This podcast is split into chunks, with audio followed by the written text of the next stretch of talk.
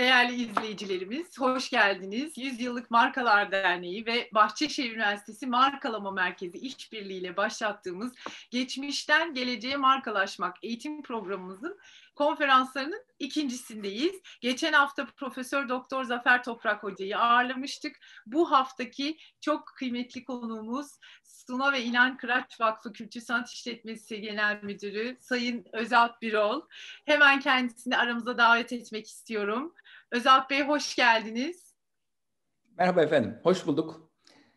Hem size hem de değerli izleyicilerinize, takipçilerinize e, nazik davetiniz için, beni konuk ettiğiniz için teşekkür ediyorum. Biz teşekkür ediyoruz. Hem Yüzyıllık Markalar Derneği hem üniversite adına e, bütün e, dernekteki üyelerimiz adına e, hepsi sizi tanıyorlar ve tabii şahsen de Suma ve İnan Kıraç Vakfı dedim fakat Özalp Bey'in e, Pera Müzesi, İstanbul Araştırmaları Enstitüsü aslında bize anlatacak e, çok konusu var. E, bugün biraz e, kültür sanat ve marka ilişkisini konuşacağız fakat e, özellikle ben Özalp Bey'in e, kendi hikayesini de e, anlatmasını biraz rica edeceğim. Çünkü e, bizi gençler izliyor, öğrencilerimiz. Onlara da biraz ilham olması için Özalp Bey aslında biraz sizin kısa hikayenizle de başlayabilirsek çok mutlu oluruz. Memnuniyetle.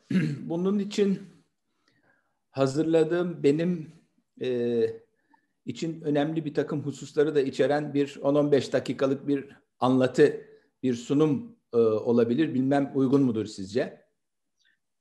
Çok mutlu oluruz. 28 Kasım 1961'de İstanbul'da Nişantaşı semtinde doğdum. Tipik bir e, memur ailesinin çocuğuyum. Annem ev kadını, babam da muhasebeciydi. Bunlar çok iyi insanlardı. Yer ikisi de rahmetli oldular. Onları sevgiyle, saygıyla, özlemle anıyorum. Beni ve kardeşimi iyi yetiştirdikleri için de onları e, minnetle anıyorum her daim. Efendim e, ben okumayı biraz erkenci öğrendim. Bizim ailede çok kitap okunur, çok müzik dinlenirdi. E, babamın armağan ettiği resimli bilgilere bakarken kendi kendime bir anda okumayı öğrenmeye başladım. Dört buçuktan beşe doğru gidiyordum yaş olarak. Beni Fatih'teki İskenderpaşa İlkokulu'nun doğrudan ikinci sınıfına yazdırdılar. Ben birinci sınıfı okumadan ikinci sınıftan başladım. E, biz üçüncü sınıftayken ailem Kızıl Toprağa, Kadıköy tarafına taşındı. Ve ilkokulu e, Kızıl Toprak'taki Melahat Şefizade İlkokulu'nda okudum. E, çok kitap okuyan, e, hayaller kuran, oldukça yaratıcı e, ama bir taraftan da utangaç tarafları da olan bir e, çocuktum. O zamanların Kızıl Toprağı e, henüz daha blokların, beton blokların işgaline uğramamış. Bağlık, bahçelik e, ve e, çok sayıda eski köşkün ve az sayıda apartmanın olduğu çok e, güzel bir semtti.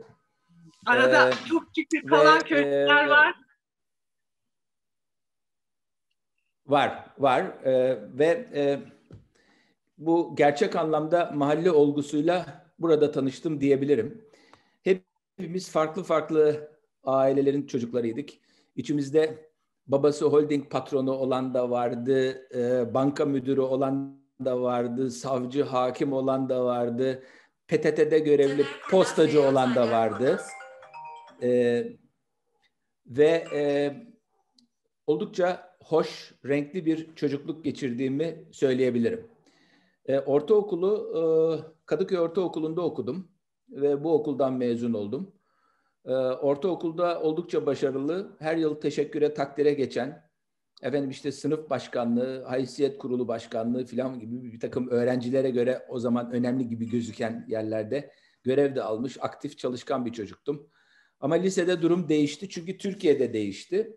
E, bu e, sağ sol vesaire meselelerinden ötürü e, anarşi artınca e, liselerde de yaşam zorlaştı. Çok zor bir dönemde okudum. Fenerbahçe Lisesi'ndeydim.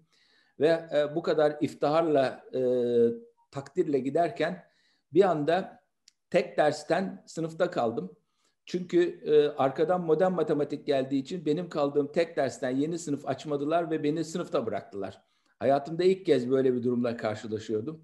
e, çok zor oldu benim için. Allah'tan o dönem bol bol spor yapıyordum. E, kendim mahallemi de örgütlemiştim. Mahalle arasında voleybol oynarken Çamlıca, Çamlıca'daki bir semt kulübüne gittim. E, beni aldılar, çok beğendiler. Bir hafta sonra da orada...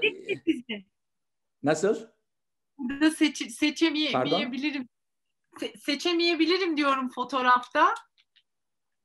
Fotoğrafı... Fotoğrafta e, en sağdaki e, bıyıklı beyefendinin yanında duran e, ha, tamam. sakallı kıvırcık saçlı Yo, evet, e, evet. O 17 yaşındaki erkek ben benim. Ondan tamam. sonra e, burada da yine o dönemin e, tatlı rekabet içindeki Altınyurt, Vinilex, Galatasaray ve İTÜ e, erkek takımlarını görüyorsunuz. İşte o süreçte e, takım sporu yapmak benim hayatımı ileride çok değiştirecek olan e, faydalı anlamda, olumlu anlamda unsurların başında geldi diyebilirim. E, yine sol taraftaki resimde de o dönemin e, bir Anadolu'daki bir turnuvada ilk altısını görüyorsunuz. Oradaki 12 numaralı vatandaş ben oluyorum efendime söyleyeyim. E, ama e, bir taraftan da şöyle bir e, yönüm de vardı. Antrenörümü çok beğenirdim. Antrenörüm Mehmet Fuat adında edebiyat dünyasında Mehmet Fuat olarak spor camiasında da Mehmet Bengi olarak bilinen e, Nazım Hikmet'in e, eşi Piraye Hanım'ın ilk oğlundan olan ancak Nazım'ın babalık ederek büyüttüğü Mehmet Bey'di. E, onu çok sever ve sayardım. Çok nitelikli bir insandı. Çok iyi bir öğretmendi aynı zamanda. E, o dönemin e, bütün oyuncuları gibi e, ben de ona öykünürdüm. Dolayısıyla antrenörlük ederek de kulübüme hizmet etmek istemiştim. E, o sol taraftaki fotoğrafta e, antrenör Özalp'i görüyorsunuz. E, v yakalı e, kazayla e, evet. minik takımın başında. Ondan sonra ama bir taraftan da e, yaz aylarında e, iş dünyasına da ince ince girmenin yollarına bakıyordum ve e, Mobil Oil e, Türk Anonim Şirketi'nde yaz öğrencisi olarak çalışmaya da başlamıştım. E, bir tarafta mesaimi tamamlardım. Sonra da kulübe gelip antrenörlüğe devam ederdim. Buradan birçok e, iyi oyuncu da çıktı. Ancak çok zor bir dönem yaşıyorduk. İşte o hoyrat bir dönem. E, anarşi e, kol geziyor. E, 1980 darbesinin adım adım hazırlandığı, oraya doğru ilerlediğimiz bir zor dönemdi. Ve e, o dönemde bu itiş kakış içinde Fenerbahçe Lisesi'ni bitirdim. Sonra da aslında voleybol antrenörü olmak istiyordum ben e, ileride.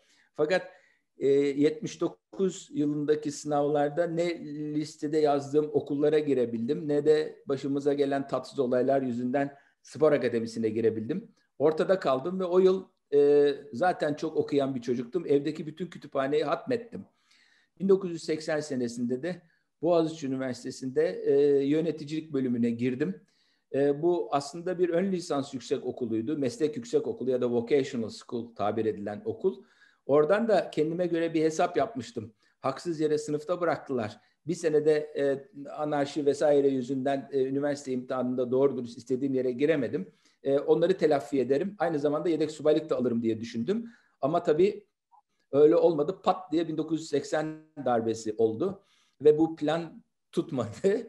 E, ve tabii askerlik zamanı geldiğinde de bu e, meselenin e, bir karşılığı olacaktı. Nitekim oldu. E, üniversitede e, derslerde hiç fena değildim ama asıl bunu bu, okulu bana sevdiren husus e, üniversitenin Robert Kolej'den kalma e, nitelikli, renkli ve diğer üniversitelerden farklı bir e, sosyal yapısı vardı. Bu, bu bir miras, RC, Robert Kolej mirası. E, üniversitede hem e, kişilik özelliklerimle hem de e, spordaki becerilerimle e, ön plana çıkan öğrencilerden biri oldum. E, takım kaptanlığı yaptım. Turnuvalarda takım halinde başarılı olduk. Çok kıymetli arkadaşlarım vardır. Bu resimdekilerin hepsi daha sonra e, iyi noktalarda e, işler yapan iş insanları oldular. E, e, okulun e, kadın ve erkek sporcuları arasında da inanılmaz güçlü bir arkadaşlık, dostluk ve dayanışma vardı. E, Birçok turnuvada bir arada olduk, çok başarılı sonuçlar elde ettik. E, birbirimize çok destek verdik. E, eminim diğer okullar, aynı turnuvaya katılan diğer okullar bizi çok e, ne diyeyim özenerek bakarlardı bize. E, tabii bir taraftan üniversite sürüyor, e, diğer taraftan da e, e, voleybol hayatım devam ediyordu. E, deplasmanlı lig voleybolcusu olarak e, Altınyurt A takımında oynamaya devam ediyordum. Efendim e, o döneme kadar deplasmanlı ligdeki en iyi dereceyi de hasbelkader benim de oynadığım dönemde yaptı takımım diyebilirim. Ee, benim oynadığım mevkide milli takımın pasörü olan çok değerli bir arkadaşım olduğu için her daim ilk altıda oynamam mümkün olmuyordu A takımına geçtiğim zaman. Yıldız ve Genç'te öyleydim ama e, girdiğim zaman da oldukça faydalı oluyordum. Oraya bazı kupürler de koydum. O, o galip geldiğimiz maçlarda sonradan oyuna girerek hep üçer yıldız aldığım. E, faydalı bir oyuncu olduğumu söyleyebilirim. Derken 1983 yılında da okuldan mezun oldum. Aslında 82'de bitirebilecek durumdaydım ama okul takımının turnuvaları yüzünden diğer branşın yani ben satış ve pazarlama odaklı e, çalışıyordum. Uluslararası ticaret vesaire derslerinde alarak e, fazladan dersler alıp okulda kaldım ve 83 yılında mezun oldum. O sağ tarafta gördüğünüz siyah beyaz e, sütun benim okul yıllığından keserek aldığım ve hakkımda o zamanki sınıf arkadaşlarımın söylediği o beni çok onurlandıran güzel sözlerin yer aldığı bir write-up, e, yıllık yazılarının olduğu bir bölümdür. E, orada da spor salonunun önünde mezuniyette e, rahmetli anneciğimle çektirdiğim bir fotoğrafı da koydum. O zamanlar kıvırcık e, ve kırmızı saçlı bir e, gençtim. E, askerlik zamanı geldiğinde e, tabii ki e, 12 Eylül oldu ve e, meslek yüksek okullarının elinden ve ön lisans okullarının elinden yedek subaylık hakları alınınca ben çatır çatır 18 ay askerlik yaptım. Önce Erzurum Dumlu'dan başladım. E, voleybol orada da e, işime çok yaradı. Bir taraftan askerliğimi yaparken diğer taraftan tümen takımının e, bir anlamda kaptanı oldum ve bütün turnuvaları e, kazandık. Ondan sonra Kara Kuvvetleri e, takımı tarafından istendim. Oraya gittim. Birçok maçlar, birçok turnuvalar derken takdirnameler aldık. Efendim 84'te e, e, başladığım e, askerliğimi de işte 18 ay sonra tamamladım. Dolu dolu bir askerlik oldu. O zamanlar bana zor gelen ama daha sonra ne kadar büyük kazanımlar olduğunu anlayabileceğim müthiş bir deneyim kazanmıştım. Askerden döndüğümde iki bileziğim vardı elimde. Biri iş, diğeri spor. E, spor e, zor gözüküyordu. E, Türkiye'nin koşulları değişiyor. E, ben e, kısa boylu sayılabilecek 1 metre 80 santim benim boyum ama iyi zıplayan ve çok iyi oyun kuran bir oyuncuydum ama e, voleybol farklı bir yere doğru evriliyordu. Nitekim şimdiki pasörlerin neredeyse e, 1.92 metre arası olduğu bir yerde ancak libero olarak oynamak mümkün olabilirdi e, ve e, iş hayatına odaklandım. E, ithalat, ihracat, transport işleri yapan bir küçük şirkette e, iş hayatıma başladım. Kısa sürede yükseldim. Sonra Unilever grubu şirketlerinden, e, daha doğrusu bir takım Unilever şirketlerinde ortaklığı da olan Desaş Kimya Gıda AŞ'ye girerek piyasaya sürülecek olan bir e, zeytinyağı ve ayçiçek yağı markasının yöneticisi olarak beni yetiştirmeye başladılar bu insanlar ve benim o dönemki patronlarım da e, Unilever'in efsane yöneticilerinden Melih Yıldızlar, yağ piyasasının büyük üstadı, duayeni Lemi İşmen ve e, çok değerli iş insanı ve daha sonra İstanbul Rotary Kulübü'nde de beraber olmaktan onur duyduğum zarif insan Guido Manzini'ydi. E, bir süre burada çalıştım. Sonra e, Nestle ortaklığı olan e, Beltaş Kimya Gıda AŞ'de Nescafe Klasik'in marka ve ürün yöneticisi olarak çalışmaya başladım. E, ciddi rakipler önünde kısa süre içerisinde iyi bir skor elde ettik. Yavaş yavaş spor yaparken e, takım oyununu oynamakta kazandığım bir takım melekelerin e, ne kadar işe yaradığını e, bir takım ekipleri yönetmeye başladığım ve daha geniş sorumluluklar aldığım bu dönemde görmeye başladım. Ben de o olana yakaladım. Ve e, 1988 yılında e, o zamanlar Burma Castrol'la e, birleşen Türk Petrol'ün kurduğu Turkas Petrolcülük AŞ'nin bir teklifini kabul ederek bu kurumda pazarlama müdürü olarak çalışmaya başladım. E, çoğunluğu gençlerden oluşan çok başarılı bir takımdık. E, ve bir taraftan e, mallarımız iyi satıyordu. E, Castrol GTX kendi pazarının lideri olan bir markaydı. E, ve bunu da e, desteklemek için e, reklam iletişiminin yanı sıra bir takım sponsorluk faaliyetleriyle de ilerleyip Türkiye şampiyonu olan Castrol Rally ekibinin de e, yöneticiliğini yapıyorduk. Arkadaşım Ömer Dormen e, kaptanlığında. E, bir taraftan da e, diğer şirketlerde çalışırken edindiğim perakende e, tecrübeleri o Türk Petrol Holding'in işte Kırlangıç, Marks Spencer, Wendy's gibi e, bir takım perakende iş projelerinde de e, görev alarak e, bu yeni çalıştığım kuruma da yansıttım. Efendime söyleyeyim. Diğer taraftan da e, en önemli tanıtım enstrümanlarımızdan biri olan rally ve motorlu sporlar alanında çalışırken e, o dönem bütçe yokluğundan e, işlerin sunumu bana kaldı ve e, Türk Petrol Castrol Rally ekibi bir taraftan, diğer taraftan da motorlu sporlar programı olan Start'ın sunuculuğuyla e, bir yıldan fazla bir süre e, bu e, kanalda kaldım. E, az kaldı televizyon sunuculuğuna giden bir e, kariyer yolu açılacaktı. Ben profesyonel yöneticilik tarafında kalmayı tercih ettim. Ancak 90'lardan başlayarak Türk Petrol ve Turkas daha farklı bir yönetim anlayışını benimsedi. Ee, çok başarılı bir butik kurum. Ee, çoğu dışarıdan gelen yeni kadrolarla e, mali açıdan risk aldıklarını düşündüğüm farklı iş kollarına girmeye başlamıştı.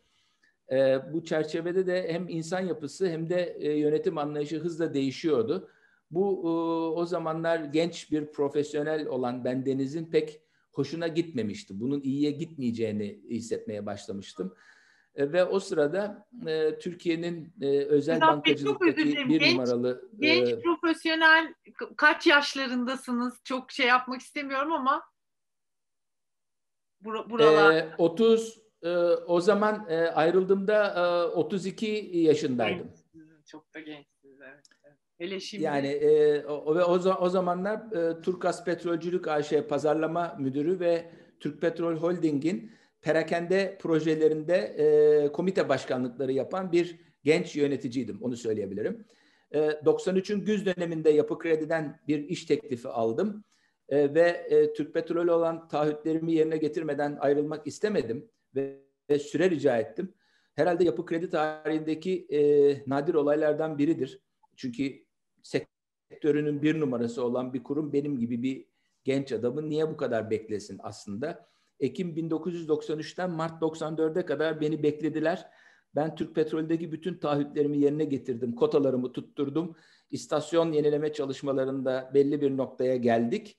Ondan sonra da ben ayrıldım. Ee, ve e, tabii zor bir süreçti. Çok emek verdiğim bir kurumdu. Yıllar sonra e, yayımlanan bir Turkas kitabı vardır. Orada e, e, şirketin e, patronlarından e, ve yönetim kurulu başkanı Aydın Bolak'ın e, oğlu arkadaşım Doğan Bolak'ın sözleri vardır. Bu sahadaki büyümemizde bir takım isimleri de sayar. Aşağıya onu koydum bir bant olarak. Özel Birol'un da ciddi gayretleri vardır diyerek beni onurlandırdı sağ olsun. Ee, ve Mart 94'ten başlayarak da hayatımda e, yepyeni bir noktaya geçtim e, ve Yapı ve Kredi Bankası AŞ'de çalışmaya başladım. E, pozisyonum Reklam Halk İlişkiler Kültür ve Sanat Bölüm Başkanlığı'ydı. Sonradan yönetmenlik oldu, değişti adı. E, ve büyük bir değişim oldu benim için. Çünkü kişi olarak inanılmaz derecede ilgi duyduğum e, kültür ve sanat meselesine bu tarihten itibaren profesyonel anlamda odaklanma olanağı buldum e, zaten görev yaptığım bölümün e, işlerinden biri de buydu. Yani kültür ve sanat meselesiydi. E, ve orada Yapı Kredi'nin pazarlama ve kurumsal iletişiminde ve kurumsal organizasyonlarda iyi performans gösterince e, birlikte çalıştığım, bana inanan ve destek veren e, Genel Müdür Yardımcısı e, çok sevgili Ömer Kayalıoğlu'nun ve dönemin e, çok önemli bankacısı e, Burhan Karaçam'ın e, bu kariyer yolunda ilerlememde çok ciddi destekleri oldu. Yani ön açan ve olanak tanıyan abiler durumunda oldular. E, burada e, o dönemki çalışmalardan bir takım görüntüleri sizlerle paylaşıyorum.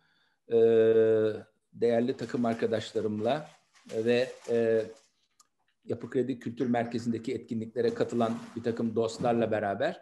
Orada yalnızca e, kurumsal iletişim, marka iletişimi, kültür, sanat e, etkinlikleri değil, aynı zamanda e, sponsorluk e, faaliyetleri de gerçekleştiriliyor idi. Nitekim e, o sol taraftaki resimde gördüğünüz Nasuh Mahruki'nin Himalaya'ya, Everest'e e, tırmanarak Himalaya dağlarında, Everest'te Yapı Kredi'nin bayrağını dikmesi, daha sonra da yedi zirveler adı verilen e, yedi dünyanın önemli yedi zirvesine Yapı Kredi bayrağını dikmesi, efendim yani o dönem e, sektör lideri olan e, özel banka konumundaki bir numaralı kurum olan Yapı Kredi'nin bayrağını yine dünyanın en yüksek yedi noktasına koymak gibi e, böyle birbirini besleyen, daha sonra bunlardan yayıncılık şirketimizden kitaplar üretip piyasaya vermek gibi birbirini besleyen birçok etkinliği de ard arda gerçekleştirdik.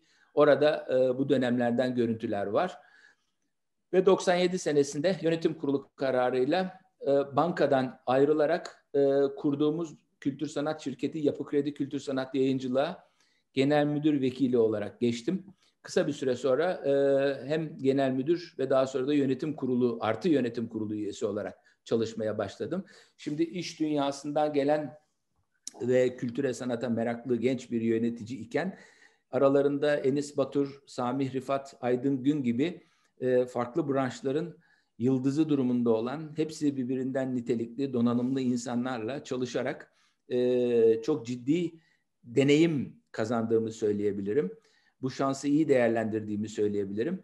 Ve e, bu pazarlama, e, satış, iletişim, işletme, yöneticilik e, deneyimlerimin üzerine e, entelektüel damarlardan e, beni besleyen e, çok farklı bir besin e, aldım diyebilirim bu süreçte. Ve e, bu şirket, genel müdürü ve yönetim kurulu üyesi olduğum bu şirket 97 senesinden başlayarak ülkemizde hakikaten özel sektörün kültür ve sanat alanındaki e, gelişmesine öncülük eden çok önemli bir e, kuruma dönüştü. Ben de e, şansım da yardı, yardım ettiği için kişilik özelliklerimin de ve performansımın da e, yardımıyla bu harika takımın kaptanı oldum, parçası oldum. Bundan da gurur duyarım.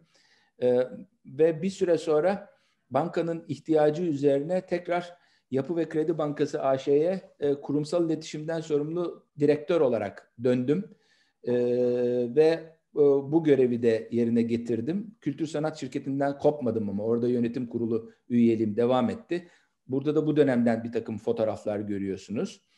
Efendime söyleyeyim işte o dönemlerde e, tekrar döndükten sonra bankaya ben yaptığımız kampanyalarda e, markalarımızın nasıl reklam kampanyalarında birinci sırada e, gözüktüğünü e, gösteren bir takım işte e, pazarlama mecmualarından, Marketing Türkiye'den, e, üst yönetimden gelen takdir kağıtları vesaire derken bazı görselleri de paylaşmak istedim. Ve e, tabii bütün bunlar olurken aslında voleyboldan kopmamıştım ben. Yine bir yerde yolum kesişti. 97-2000 yılları arasında e, Yapı Kredi'de çalıştığım dönemde Türkiye Voleybol Federasyonu'nda yönetim kurulu ve icra komitesi, icra kurulu üyesi olarak hizmet verdim. O sol tarafa dönemin Devlet Bakanı Yücel Seçkiner tarafından onaylanmış e, yönetim kurulu üyelerinin listesini koydum. E, orada 14 numarada bendenizi de görüyorsunuz. E, ayrıca evet. da e, veteran e, oyuncular olarak kendi aramızda emekli boğazçiler e, ara ara gelip spor salonunda maç da yapar idik ama son 5-6 senedir evet. biraz durduk. Araya 2 yıldır işte bu Covid de girdi. E, ez cümle 2001 senesinde e, bu sefer e, Koç Holding'in finansal hizmetler grubundan gelen bir teklifi değerlendirerek e, o bünyede Yapı Kredi'dekine benzer bir kültür sanat şirketi oluşturmak üzere Koç topluluğuna transfer oldum. E, ve e, bir taraftan da e, grup şirketlerinin e, stratejik iletişimini yönetmek gibi e, farklı e, ve çok ciddi bir başka görev daha vardı omuzumda. Bunlar işte Koçbank, Koçlease, Factoring, yatırım şirketleri gibi Koç adı taşıyan. Burada da o dönemden bir takım fotoğraflar görüyorsunuz. O süreçte e, Unicredito Italiano ile e, Koç topluluğu e, bir anlaşma imzalayarak e, bu finans kuruluşları alanındaki güçlerini birleştirdi ve Koç Finansal Hizmetler bir Unicredit Koç ortaklığına dönüştü. Ee, bir ara e, İtalyanlardan da yurt dışında direktör olarak çalışmak üzere teklif aldım. Sağ olsunlar beni onurlandırdılar. Ee, ama e, bunu nazikçe reddedip Türkiye'de kalmayı yeğledim. Ne tesadüf ki daha önce çalıştığım yapı krediyi daha sonra oluşan bu Koç Unicredit ortaklığı satın aldı. Bir şekilde bir yerden yine birbirimize değdik. Birleşti. 2004 senesinde de e, iş hayatımda önemli bir değişiklik oldu. E, Suna Kıraç, İnan Kıraç ve İpek Kıraç'la çalışmaya başladım. Ve e, ailenin bana verdiği yetkiyle e, Suna ve İnan Kıraç Vakfı'nın e, ve bağlı kuruluşlarının kuruluş aşamalarında e, görev aldım. E, bunlardan ilki e, Pera Müzesi, daha sonra da 2007 yılında açtığımız İstanbul Araştırmaları Enstitüsü'ydü. E, bu burada da aynı şekilde çok iyi, çok nitelikli bir ekiple kurduğumuz e, bu girişimleri yönetmeye çalışıyorum. Eş zamanlı olarak da Suna ve İnan Kıraç Vakfı'nda yönetim kurulu üyesi ve e, icra komitesi üyesi olarak da görevimi sürdürüyorum. E, sosyal tarafa da gelince hani e, STK'lar vesaire diğer hususlar. İşte 2014 senesinde Türkiye-Polonya kültürel işbirliğine olan katkılardan ötürü üstün hizmet liyakat nişanıyla ödüllendirildim. Efendime söyleyeyim. E, Türkiye'nin e, Venedik Bienalindeki pavyonunun danışma kurulu üyesiyim. Bu halen devam ediyor. Türkiye Eğitim Gönülleri Vakfı'nın mütevellisi, bir eğitim gönüllüsü ve hali hazırdaki yönetim kurulunun da üyesiyim, yönetim kurulu üyesiyim. İşte Barış İçin Müzik Vakfı, Galatasaray Üniversitesi İletişim Fakültesi, Tivan Derneği gibi e, kuruluşlarda danışma kurulu üyeliğim var. Cumhuriyet Vakfı'nda yönetim kurulu üyeliğim var. Işık Üniversitesi'nin de mütevelli heyetinde görev yapıyorum. 2016-17 döneminde Avrupa'nın ve Türkiye'nin en büyük Rotary Kulübü olan İstanbul Rotary Kulübü'nün başkanlığını yaptım. Halen de buranın danışma kurulu üyesiyim. Ee, uzun yıllar spor yaptığım Altınyurt Spor Kulübü'nde de üyeliğim var. Ee, eşim piyanist, akademisyen, Profesör Doktor Mehveş Emeç Birol'dur. Bizim e, Allah bağışlarsa 19 yaşında bir e, kızımız var Selin. Ayrıca ailemizin bir diğer canlı üyesi 6 yaşında Tiffany adında ki e, e, King Charles Cavalier cinsi bir köpeğimiz var. Onu çok seviyoruz ailece. E, şimdi bu kadar konuştun kardeşim. Yaşam yolculuğunda ne öğrendin? Biz ne çıkartalım buradan diye e, Estağfurullah. Ben bir sürü not, not aldım Özalp Bey. Özellikle Estağfurullah. gençler e, ama e, konuşabiliriz de. Dinleyelim. Şöyle bir dökeyim. Yani e, bunlar e, bir abiden tavsiyeler. Çünkü ben de bunları e, hem büyüklerimden edindim hem de birlikte çalıştığım e, çalışma arkadaşlarımdan da edindim. E, burada e, şunları söyleyebilirim. Hedefleriniz ve ilkeleriniz olsun. E, bunlara e, yakalamak, bunlara varmak için çok çalışın ama bunu keyifle yapın. Olmadığı zaman üzülmeyin ama o sürecin ve takımınızın ve arkadaşlarınızın değerini çok iyi bilin. Kazanmak elbette çok önemli ama bunun her şey olmadığını da bilin. Yani kazanmak her şey değildir aslında. Birlikte bir hedefe yürüyebilmek ve bu süreçte ilkeli olmak, duruşundan taviz vermemek, e, tek başına kazanmaktan çok daha önemlidir aslında.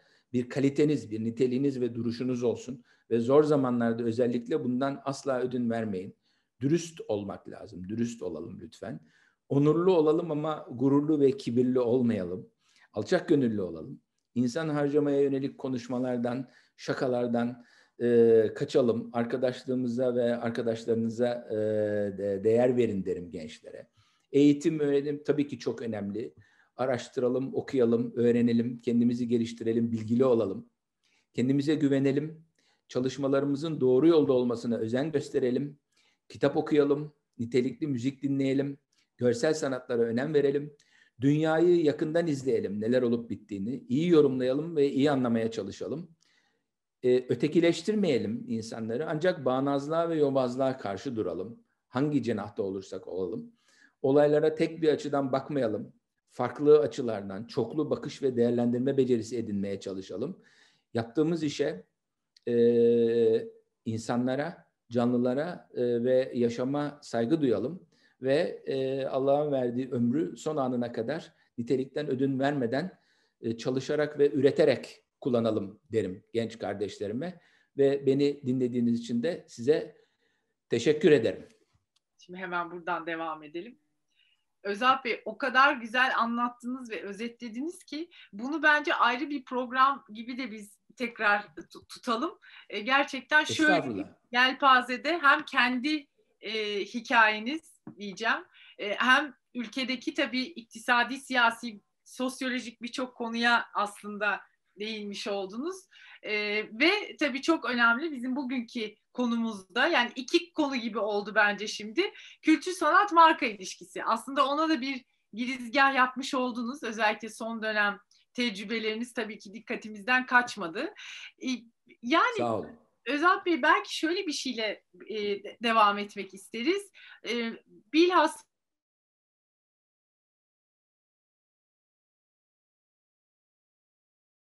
markası çıktı mı çıkardık mı dünya markaları neler yapıyoruz Mar bir bazen memnuniyetsizliğimiz oluyor bazen kendimizle gurur duyuyoruz ama o bir yetmiyor eksiklerimiz var gibi böyle biraz e, harmanlıyoruz orayı e, şimdi zannediyorum ki bilmiyorum bana katılır mısınız markalar böyle bir topraktan yetişmiyor sonuçta o ülkedeki e, sanatçılar, şairler, kültür sanat, kanaat önderleri, e, edebiyatçılar, filozoflar, eğitmenler, akademisyenler, markalar yani böyle hepsi aslında bir e, bütünün parçaları.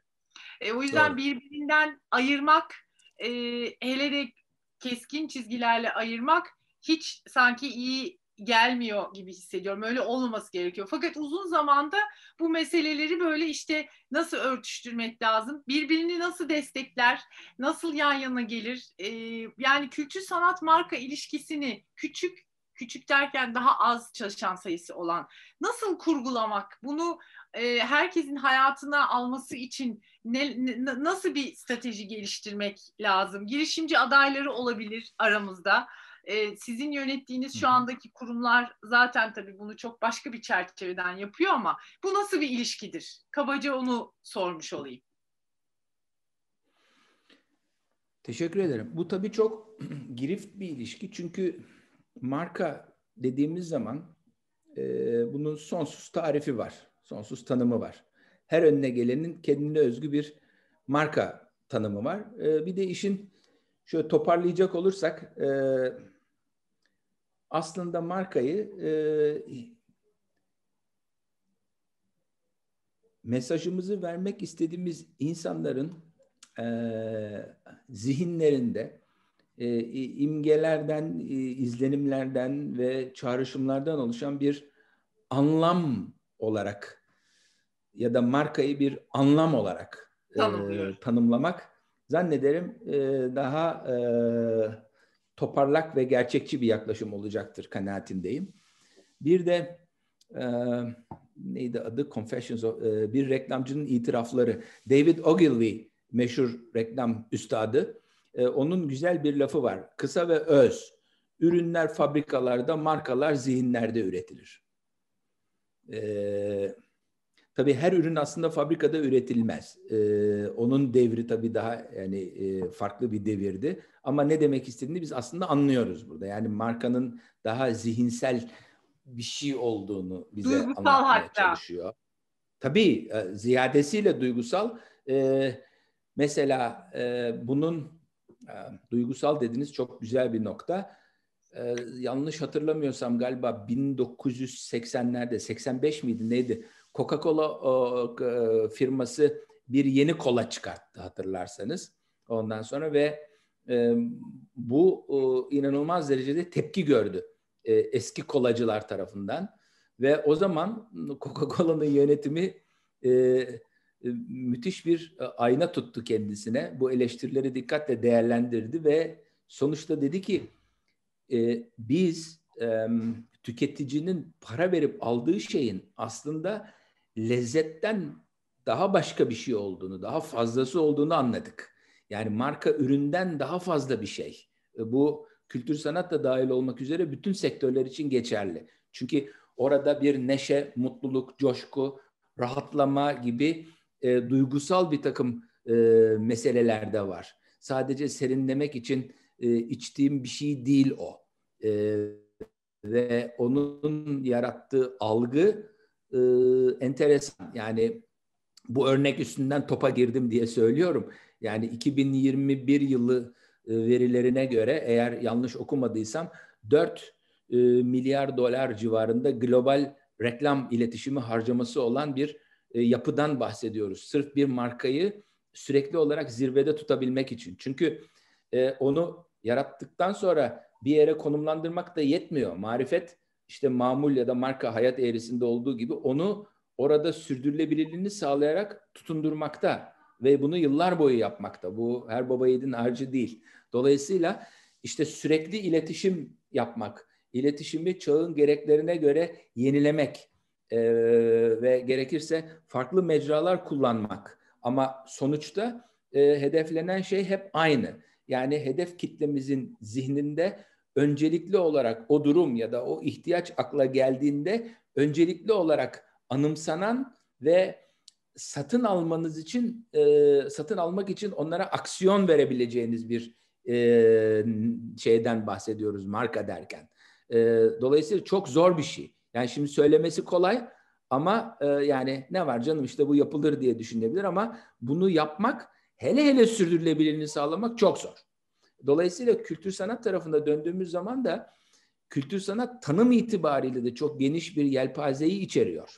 Şimdi hani Adorno'lara Madonno'lara gitmek istemiyorum. Orada 10 saat konuşuruz kültür endüstrilerine ama dönüp baktığımızda e, yaratıcı endüstriler ya da kültür endüstrileri vesaire dediğimiz zaman bugün ucu yaratıcılığa dayanan ya da yaratıcılıktan beslenen e, hemen hemen her türlü aksiyonu e, bir büyük şemsiye altında topluyorlar e, ve e, reklam ajanslarındaki iyi bir metin yazarı, e, bir e, grafik tasarımcı, bir çizer, e, bir ressam, e, yani düşünsel yaratıyla e, bir şeyler üreten herkes bu şemsiyenin altında toplandı diyebilirim.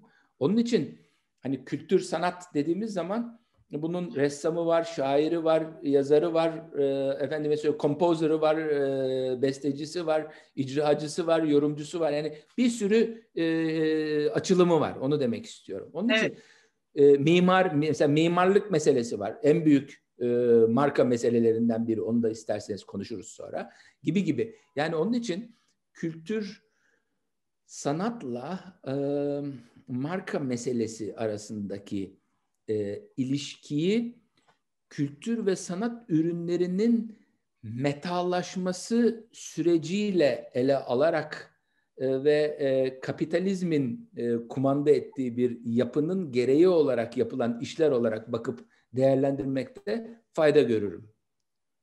Şimdi bunu açabiliriz isterseniz. Tam onu soracağım. Evet yani demin Coca-Cola örneğini verdiniz. Tabii çok doğru söylüyorsunuz. Yani hem kültür sanat hem markayı da... E, onu herkes bilir yani bu, bunları okuyan ama hani evet, hatırlatmak istedim sadece. Ben bazen şey için söylüyorum e, derslerde bazı global örnekleri şey yapıyorum bilebiliyorsunuz özellikle köklü markalara olan e, ilgimden dolayı. E, evet onların hepsi örnek şunu, şunu soracağım. Bilhassa kültür sanat işletmeleri siz tabii çok bunun içindesiniz ve yönetiyorsunuz zaten. Kültür sanat hı hı. pazarlanır mı aslında sorusu. O, bana şunu söylemek istiyorum. Şimdi pazarlamanın bizim e, bizim alışkanlığımız diyeyim e, biraz daha e, bunu Türkiye'ye özel gibi görüyorum ben. Fakat tartışılabilir, hı hı. birlikte de değerlendirebiliriz. Bir e, hala bunu son 10 senede biraz biraz açtığımızı düşünüyorum. E, bir, bir makbul olmama hali ni seziyorum. Yani pazarlamanın aslında bir bütünsel strateji meselesi olduğunu, elinizdeki çok güzel söylediniz. Yani ürün, hizmet, kültür, sanat her ne ise yani bu bir şiir kitabı da olabilir aslında. Onu da birilerine tabii, ulaştırmak tabii, istiyor tabii. olabilirsiniz. Anlam dedik çünkü demin. Çok güzel siz söylediniz daha doğrusu ki öyle. Estağfurullah. E, o, o hepimizin bildiği bir şey. Evet. Değeri, anlamı e, bizim insanlara anlatmamız gerekiyor. Aslında pazarlama bu. Benim çok başıma geliyor. Pazarlama ile ilgili çalışıyorum deyince reklamcı mısınız diyor insanlar. Mesela reklama karşı bir e, bariyer var ki bunu anlıyorum. Zaman zaman bende de oluyor. Yani o da başka bir evet. ayrı bir konu. E, evet. Fakat te- tekrar şeye geleyim. Yani kültür sanat ya da yaptığımız aslında her işin e, markalaşması için pazarlamayla bir ilişkisi olması gerektiğini zannediyorum. Bunu belki biraz daha e, konuşuyoruz fakat daha da fazla konuşmak, gençlere de belki daha da fazla anlatmak gerekiyor. Sizin Pera Müzesi'nde ya da İstanbul Araştırmaları Enstitüsü'nde mesela buna çok önem verdiğinizi biliyorum. Çok kıymetli bir değer var elinizde. Onu anlat anlatmaya çalışıyorsunuz. Pazarlıyorsunuz belki evet. Türk içinde. Evet. Bir defa ben e, bu e, pazarlama meselesinin e, ya da yani pazarlama marka gibi e, meselelerin e, elitist bir yaklaşımla üstten bakılarak inkar edilmesini e, riyakarlık olarak gören bir insanım. E, çünkü günümüzün gerçeği şu. E, biz höpürsek de köpürsek de bu meseleler e, sistem e, gereği, sistemin yapısı gereği metalaştırılmaya gidiyor. Hatta çoktan oldu bile bu. Fakat onun farklı fazları var. E, dolayısıyla baktığımızda bir meta e, söz konusu olduğunda, bir mal kaba tabirle söz konusu olduğunda e, eğer siz bunu e, bedeli mukabilinde bir yerlere ulaştırmak istiyorsanız zaten satış, pazarlama, e, reklam iletişimi, e, marka, markalaştırma gibi olgular da otomatikman o sistem içerisinde yerlerini alacaktır. Dolayısıyla bundan bir kaçış olmaması gerektiği kanaatindeyim. Yani her kim ki bunu e, üstten bakarak görmezden gelir ya da inkar eder, o kişi ya da kurum hata eder. Kaldı ki e, bu bizim e, herkesin pazarlama e, konuları ile ilgili biraz okuyan herkesin bildiği meşhur Jerome McCarthy babanın 1960'larda çıkarttığı ve bana kalırsa hala değişmeyen bir e, pazarlama karması olarak Karması, bilinen evet. 4P meselesi var. Herkesin bildiği ama hani bir daha bir tekrarlayalım. Hani bir işi yapmak için bir ürünü ya da hizmeti üretiyoruz. İşte bu ne oluyor? Product oluyor. Bu ürünü e, ya da hizmeti e, mutlaka bir fiyatlandırmanız icap ediyor. E, nihai tüketiciye ulaştırırken. işte buna da price meselesi diyorlar. ikinci P. E, bunun e, tutundurma ve iletişim işlerini yapmanız lazım. E, bu ne oluyor? Bu da promotion oluyor. Üçüncü P. E, bir de bunun lojistik ve dağıtım meselesi var. E, nihai tüketiciye ulaşabileceği bir süreci hazırlamanız icap ediyor. İşte üstenciler, toptancılar ve perakendeciler üstünden nihai tüketiciye ulaştırıyorsunuz. E, bu da oluyor size place. Dolayısıyla Tabii buna daha sonradan işte person, merson filan deyip insanı filan da koyup 4P'yi 5P yapmaya çalıştılar ama o pek tutmadı. Hala o babadan kalma McCarthy devam ediyor. Bu 4P ha, hala hazırda geçerli. E onlar geçen hafta hatta derste de konuştuk Elif Hoca'nın dersinde. E, yetmediği kesin yani onlar da dönüşüyor ama çıkış noktası tabii oralarda haklısınız. People, packaging, PR böyle eklendi. Evet yani bu bu bu ana sistem ana sistem değişmiyor. Buna e, destek olabilecek yeni açılımlar eklemlenebilir. Doğrudur. Ama temelde bu 4P e, bana kalırsa bu işin inşaatın temelini, dört kolonunu oluşturuyor bana kalırsa. Ya bu hala geçerli.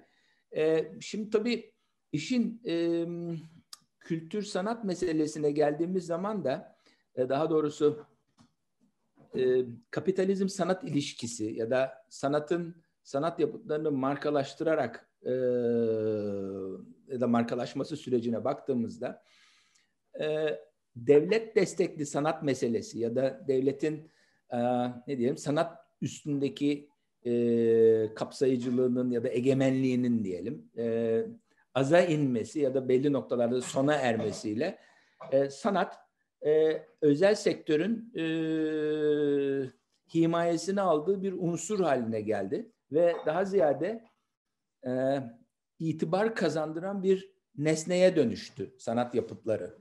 E, dolayısıyla bireyler e, e, toplumsal kendi alanlarından dışarı çıktılar. E, toplumda etkileşime girdikleri alanlar, kamusal alanlar küreselleşmeyle birlikte değişime uğradı. Dolayısıyla bu çerçevede insanların sanat meselesine ve sanat ürünlerine e, bakışı da değişti. E, sanat günümüzün dünyasında e, metallaştırılan ve e, belli markaların ürettiği e, sanat ürünlerinin onları alan insanlara ya da kurumlara itibar kazandırdığı bir nesneye dönüştü. Yani bir bunun içine bu sefer yine bir iletişim unsuru olan e, itibar yönetimi meselesi de girmeye başladı. Yani size eğer bir kurumun ya da bir kişinin itibarını yönetiyorsanız onu e, kamuyla olan iletişimini e, üst noktaya çekebilmek için kültür ve sanat alanında da bir şeyler yapıyor olması o kişiye çok şey kazandırıyor, bir itibar kazandırıyor. E, bu reçeteyi yazmak durumunda oluyorsunuz. E, bu aslında bunun samimiyetle bu şekilde e, belki ne diyelim stratejik olarak planlanması, kurgulanması e, hem marka açısından hem toplum açısından faydalı bir şey zannediyorum. Yani sizin söylediğinizden de onu okuyorum. E, hatta sizin bir sohbetinizde... Zaten başka türlü yapamazsınız. Yani Çok... bunlar pazarlanmadan olmaz. Yani kim bunu söylüyor? Yani şu anda bunu söyleyenin affedersiniz alnını karışlarım. Yani yok öyle bir şey. Pazarlamanın varlığını inkar eden bir e, yapı şu an dünyada yok. Hiç kusura bakmasınlar. Yani STK'lar dahi bağış toplamak için kendilerini pazarlamak ve kendilerini markalaştırmak durumundalar. Kimseyi kandırmayalım. Yani yani non-profit ya da not for profit ne olursa olsun para kazanma amacı gütmeyen kuruluşlar, kurumlar dahi e, hedef kitleleriyle daha iyi iletişim kurabilmek, fundraise edebilmek, e, bir takım e, hedefledikleri bir takım projeleri hayata geçirebilmek için ve maddi kaynak elde edebilmek adına e, itibar yönetimine, markalaşmaya ve marka yönetimine kesinlikle dikkat etmek durumundalar. E, dolayısıyla bunlar hep pazarlamayla ilişkisi olan, pazarlamaya dokunan unsurlar. Onun için bunu kimse inkar edemez. Hiç kusura bakmasınlar. Ee, evet yani ben daha çok tabii bununla ilgili bir farkındalık olduğunu da gözlemliyorum. Bilmiyorum katılır mısınız bana? Tam bu, bu noktada şeyi sormak istiyorum. Çok güzel söylediniz. E, itibarla yakından ilişkisi var. Yani marka meselesinin de aslında yakından ilişkisi var. Yani bunlar tabii çok geniş konular. Geçen hafta yine derste biraz sohbetini yaptık. Belki birazdan aramıza kısacık katılacak. Elif Hoca pazarlamayla değer yaratmak diye anlatırken aslında bir e, ihtiyacı yani insanın gerçekten ihtiyacı olan e, şeyleri sunmakla ilgili bazı şeyler anlattı. Hani orada olmayan bir ihtiyacı yaratmak değil, var olan bir ihtiyaca cevap vermek gibi. Şimdi kültür sanat tabii çok bununla örtüşen bir konu. Ben biraz daha sizin de e, özelinizde Pera Müzesi veya İstanbul Araştırmaları Enstitüsü üzerinden sormak istiyorum. Herhangi bir e, kurum, bir e, STK olabilir, bir marka olabilir, ürünü, hizmeti, müzesi, enstitüsü, kütüphanesi her neyse e, kendisini tanıtmakla Hı-hı. ilgili adına pazarlama diyelim, tanıtım diyelim. E, sizin e, özgeçmişinizi izlerken... Çok özür dileyerek şu e, ofisin kapısını bir kapatayım. İçeriden ses geliyor. Size Tabii. şey yapmasın, yansımasın. Tabii ki. Bir saniye.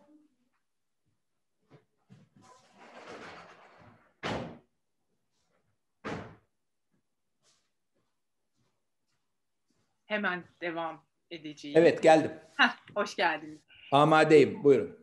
Estağfurullah. Sizi dinlerken benim de bir bankacılık geçmişim var ve o dönemde reklam ve halkla ilişkiler daha çok kullanılırdı. Sonra o isimler de değişmeye başladı. Evet. İşte hani şimdi artık stratejik bank... iletişim vesaire işte. stratejik iletişim, kurumsal iletişim ayrıldılar, birleştiler, pazarlama vesaire adına ne, ne dersek diyelim. Sonuç itibariyle bunu itibarımızı yönetmemiz ve tanıtmamız gerekiyor. Ben size baktığımızda baktığımda sizin yönettiğiniz e, kurumlara, markalara, oluşumlara yine adına ne dersek baktığımda e, çok stratejik bir yaklaşım görüyorum. Biraz oradan sormak istiyorum ve bu çok kolay bir şey değil. Çünkü markayı yönetmek tutarlılık, samimiyet, itibar yönetimi, bir anlam yaratmanız gerekiyor. Hedef kitlenizde bir duygusal bağ kurmanız gerekiyor. Mesela ben çok hedef kitlesiyim Pera Müzesi'nin. Duygusal bir bağım olduğunu biliyorum. Siz bunu nasıl yönetiyorsunuz? Eki, ekibinize de çok önem verdiğinizi biliyorum. E, bu zor süreci bu yapılarda nasıl yönetiyorsunuz? Onu sorayım. Şimdi bunun önemli bulduğum birkaç açılımı yönü var. Bir defa e, bizim gibi işleri yapan insanların bir elçilik görevi de var. Yani bu kurumlar e, kar amacıyla kurulmuş, oluşturulmuş olan kurumlar değil. Bu bakımdan bir e, maddi kaynak lazım.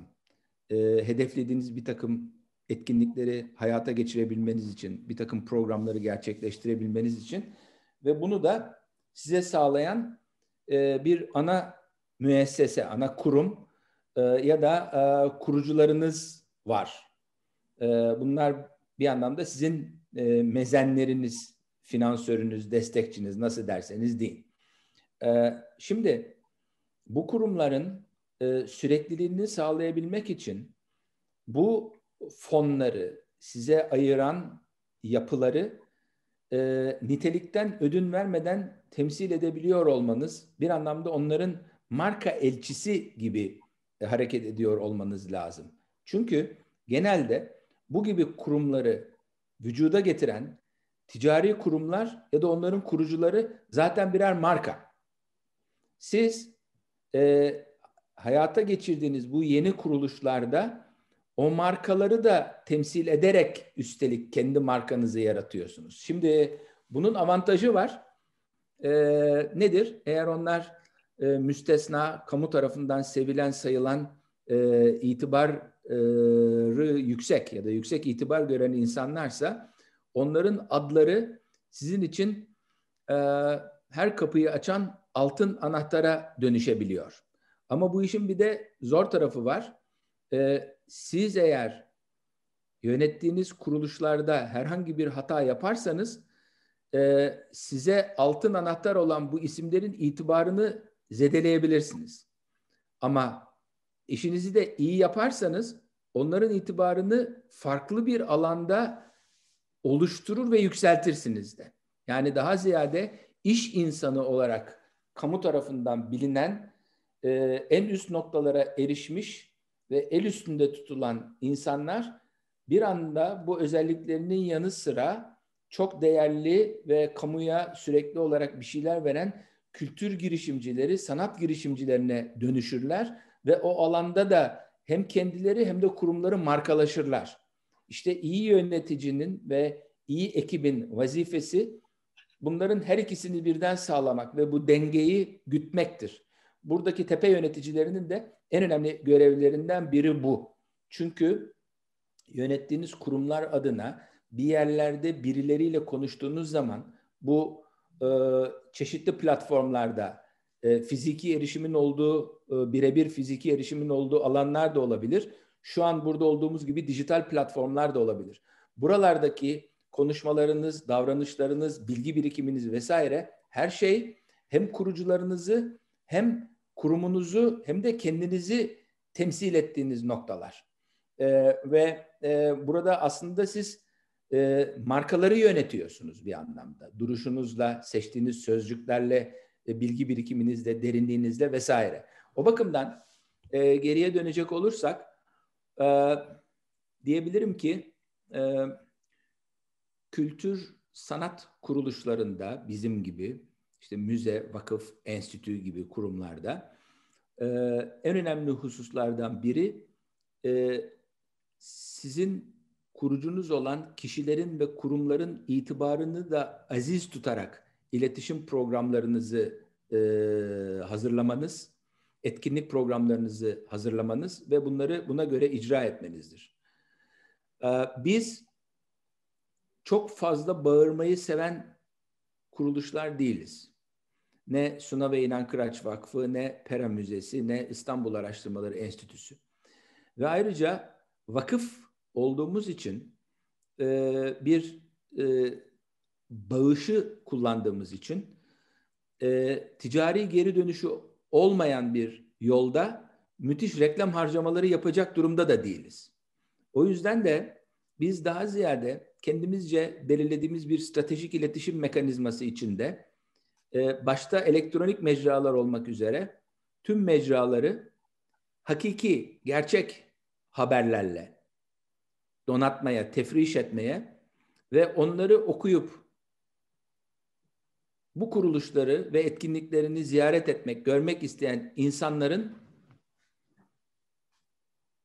bizim yapılarımıza geldikleri zaman ya da bizim yaptığımız dijital ortamdaki bir yayına katıldıkları zaman ya da onu izledikleri zaman bizim söylediklerimizle onların zihinlerinde uyandırdığımız anlamın yani bu markanın fikriyle zikrinin birbirini tutmasını hedefliyoruz. Yani söylediklerimizle, yaptıklarımızla ya da vaat ettiklerimizle onlar bizi ziyaret ettiklerinde ya da deneyimlediklerinde söylediğimiz şeyleri e, bu iki unsurun arasında tutarlılık olmasına özen gösteriyoruz. Burada da çok dikkatli olmak durumundasınız.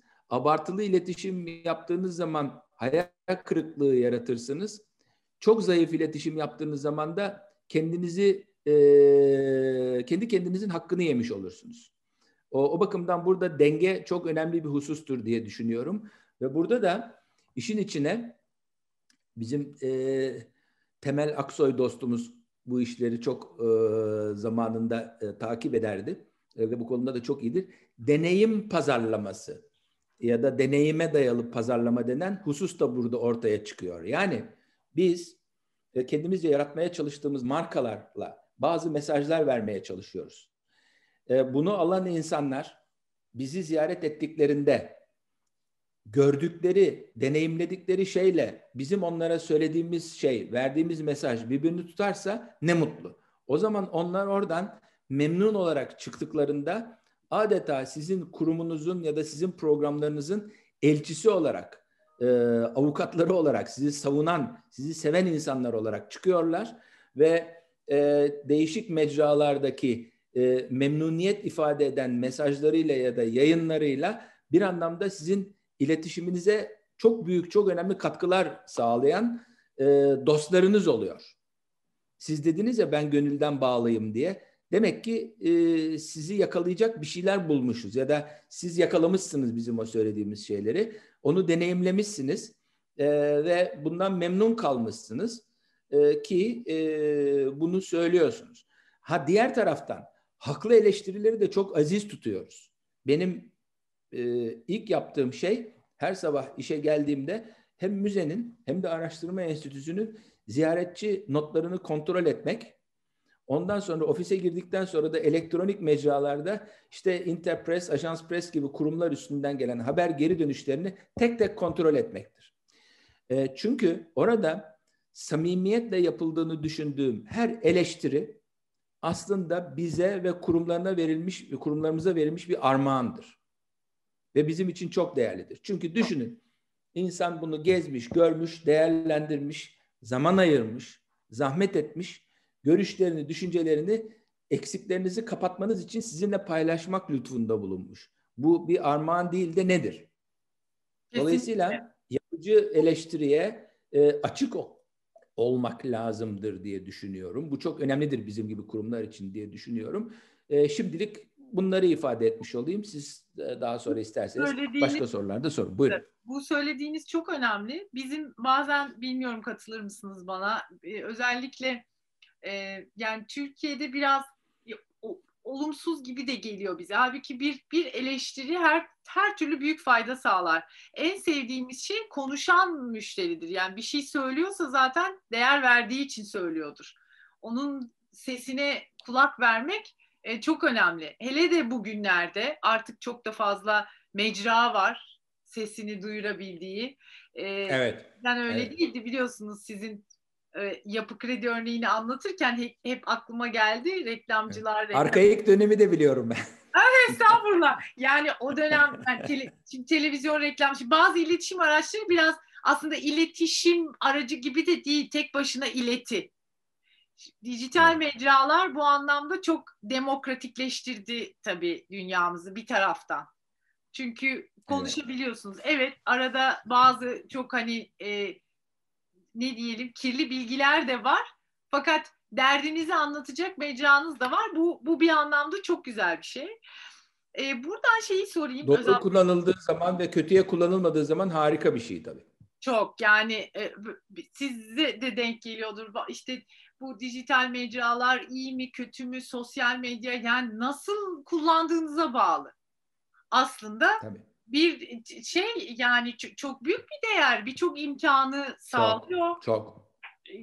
Verimli kullanılırsa e, hiç ta- tartışmasız son derece demokratik iletişimi arttırma imkanımız var. Bilgiye ulaşıyoruz, erişiyoruz. Ha tabii ki yani suyu misal emsal değildir. Tatsız şeyler de oluyor ama onların olmamasını biliyorum.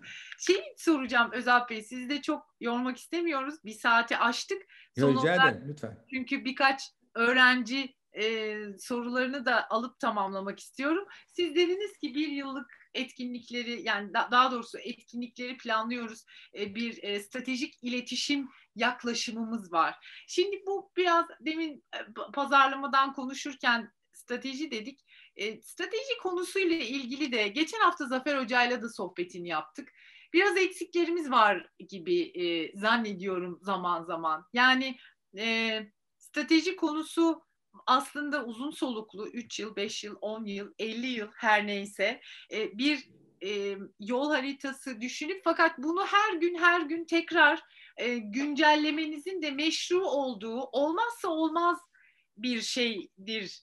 E, biz bunu bazen böyle ele alamıyoruz sanki. Mesela bazı e, atasözlerimizde de bunu görmek mümkün. Biraz daha yolda hareket edelim. Ya yani yarına Allah Yörük kerim. gücünü yolda düzer derler. evet. Şimdi bu bu bizim bazen güçlü tarafımız aslında. E, çünkü böyle bir bu kaslarımız gelişmiş olduğu için çok hızlı Kısa hareket... dönemde çabuk iş bitirmek adına güç, güçlü Yok. bir taraf ama uzun vadede değil. Bunu bunu nasıl bu sorular tabii başlı başına da zor sorular farkındayım. Zafer Hoca ile de konuşurken onun da çok güzel katkıları oldu. Bizde bu uzun soluklu konuşma, uzun soluklu planlama, uzun soluklu kurumlar, markalar hep bunları konuşuyoruz. Neden daha yani üç dönem e, aynı e, mahallede e, o tabii çok sebepleri var. Oturan e, kişi veya işte üç nesil, beş nesil e, şey yapan markalar, işletmeler bulmakta zorlanabiliyoruz. Bu strateji eksikliğimiz ne, nelerden kaynaklanıyor olabilir acaba? Ne yapabilir gençler bunu biraz bertaraf etmek için? Ee, bu çok zor bir durum. Çünkü bu işin bir geleneğin uzantısı olduğunu düşünüyorum. Ee, sabır ve süreklilik meselesi çok mühim. Fakat bu coğrafyada özellikle yeni dayatılan değerlerin ışığında hemen herkes, kişiler ve kurumlar kısa sürede bir şey olmak istiyorlar.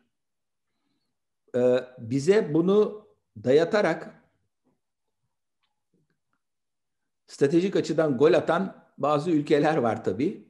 Onlar ise e, yıllardır bu işi yaptıkları ve çok iyi yaptıkları için zaten bunu devlet politikası olarak koymuşlar.